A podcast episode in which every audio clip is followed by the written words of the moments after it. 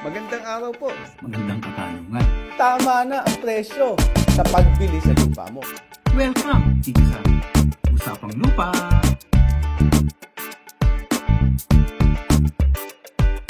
Magandang araw po sa inyong lahat. Ito po ang Foundation for Economic Freedom, Usapang Lupa. Ito po ang pang-apat na kabanata ng ating serye ngayong COVID lockdown. Ang pag-uusapan po natin ay tungkol sa pamumusisyon sa lupa. Ito po si Atty. Chamson. Ang kasama ko po si Atty. Katigbak. Bumati ka naman. Magandang araw po sa ating lahat. Ito po si Atty. Josh Katigbak. Welcome po dito sa ating ikaapat na episode ng Usapang Lupa. Atty. Erwin, simulan na natin to. Bilang panimula sa ating talakayan, i-discuss ko sa inyo ang ah, iba't ibang klase ng pamumusisyon sa lupa, no? Yung una, yung pamumusisyon ng isang may-ari. Ibig sabihin, ang umuukupan ng lupa eh yung may-ari mismo. Ano? Ito yung pangkaraniwan natin nakikita. Yung pangalawang klase dito, yung pamumusisyon ng tauhan ng may-ari. Hindi ang mismong may-ari ang nakapwesto, kundi tauhan niya. Ito yung minsan tawag natin dito, caretaker. Minsan naman ito, empleyado. O minsan naman, yung nakikita natin, gwaldya. May gwaldya, hindi naman yung gwaldya ang may-ari, pero ang uh, nakapwestong actual doon ay isang gwaldya o isang caretaker. Hindi nito sinasabi na sila ang may-ari, kundi ang sinasabi nila, kami ay nandito at uh, pinababantayan sa amin ito na may-ari. Yung pangatlo naman, yung okupasyon o yung pamumusisyon ay bilang isang nangungupahan o umuupa o nakikigamit. Ah, ang taong ito ay hindi may-ari, hindi rin siya tauhan, ngunit ang okupasyon niya sa lupa, ang pamumusisyon niya ay may pahintulot ng may-ari. Ano? So, ito ang tatlong klase ng ah, pamumusisyon sa lupa na pinaka mahalaga. Ah, tatanungin natin si Atty. Katigbak naman kung ah, bilang isang namumusisyon sa lupa, ano ang iyong mga karapatan? Ano, Atty. George, tulungan mo naman tayo dito sa ating ah, tanong.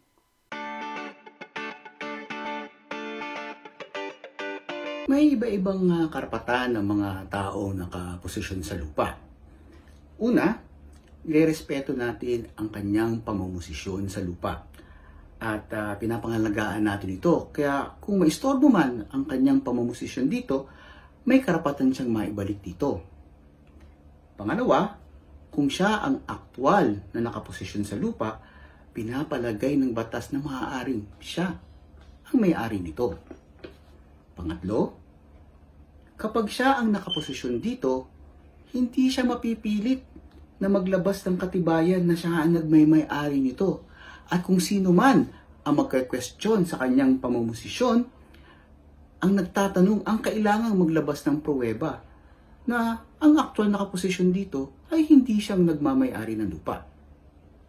Ikaapat, kung ang isang tao na namumosisyon sa lupa ngayon ay alam natin na noon pa ay nakaposisyon na dito.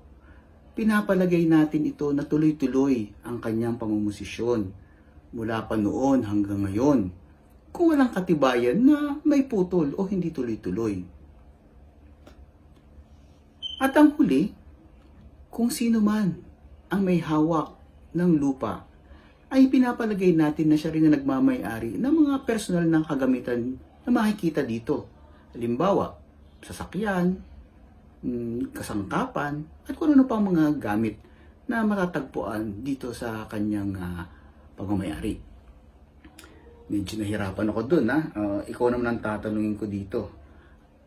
Sir Erwin, ano ba yung tinatawag daw na adverse possession? Mahabang paliwanagan ito pero paiikliin ko lang. Mayroong adverse possession kapag ang lupa ay tinirikan o pinosisyonan ng walang pahintulot o labag sa kalooban ng may-ari. Paano nangyayari dito?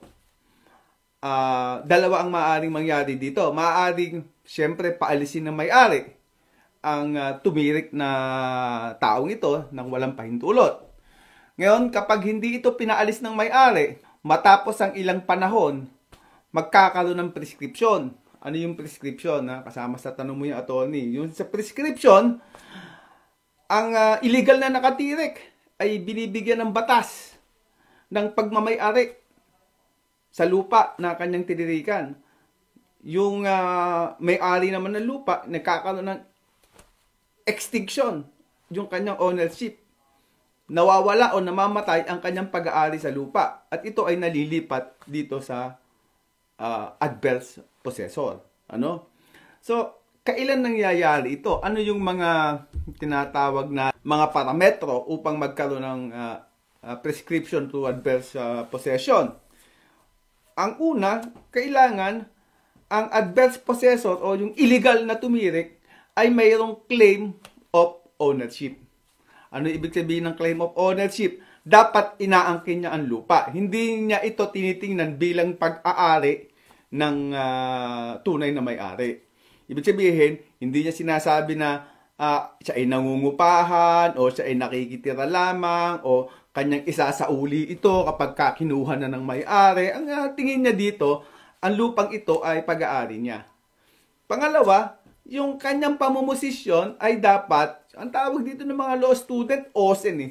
Open, Continuous, Exclusive, and Notorious, yung kanyang possession. Ibig sabihin nito, dapat ang kanyang pamumosisyon ay alam ng una, alam ng may-ari at alam ng komunidad na ang lupa ay kanyang tinirikan at ang lupang ito ay kanyang inaangkin.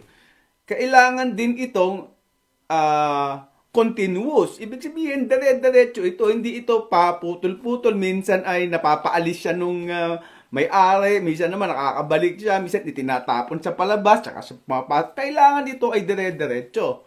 Ano? open, continuous, exclusive. Ang ibig sabihin ng exclusive, kailangan na paalis niya ang may-ari.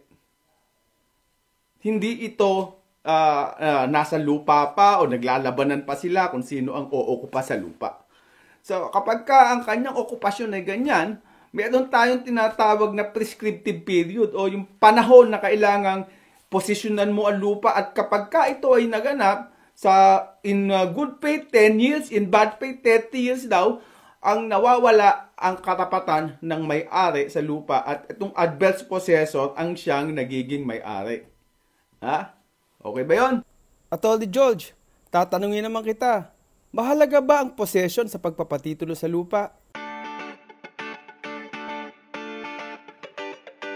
Mahalaga po ang possession sa unang pagpapatitulo ng lupa kung agricultural free patent po ang ating a-applyan, kailangan po nating patunayan na tayo ay 30 taon o mahigit pa na nakaposisyon dun sa ating ina-applyan na lupa.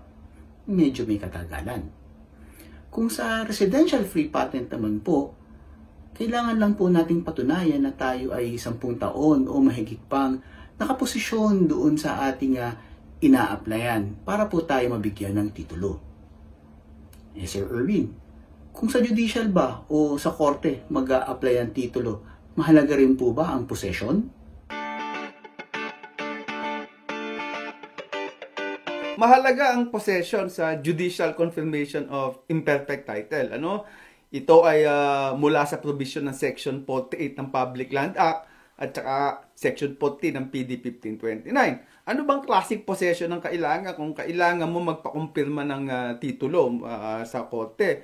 Ang tawag natin dito ay long time possession. Pero sa technical, ito ay open, continuous, exclusive, notorious possession of alienable and disposable lands of the public domain since June 12, 1945 under a bona fide claim of ownership. Yun! Ang haba, ano? So, ano yun sa Tagalog? Yung binanggit ko kanina, adverse possession kailangan ang lupa ay since 1945, uh, June 12, ay inookupahan mo na. At uh, wala nang contest, wala nang uh, kumukulit sa'yo, hindi ka na dito dinidemanda, hindi ka na dito pinapaalis. Feasible na iyong possession since June 12, 1945. Anong klase ang okupasyon mo dito? Kailangan bang may tanim ka, gaya ng pre-patent? Kailangan bang may bahay ka gaya ng residential pre-patent? Hindi kailangan. Kailangan mo lang itong okupahan since June 12, 1945. Dito po natatapos ang ating maikling diskusyon tungkol sa possession. Ako po si Attorney Edwin Tiamson, kasama ko po si Attorney George Katigbak ng Foundation for Economic Freedom, Usapang Lupa. Maraming salamat po. Ito po muli si Attorney George Katigbak para sa Usapang Lupa. Stay safe.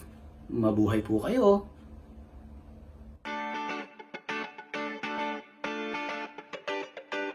Sa susunod po, ang ating tatalakayin ay Torrents Title System.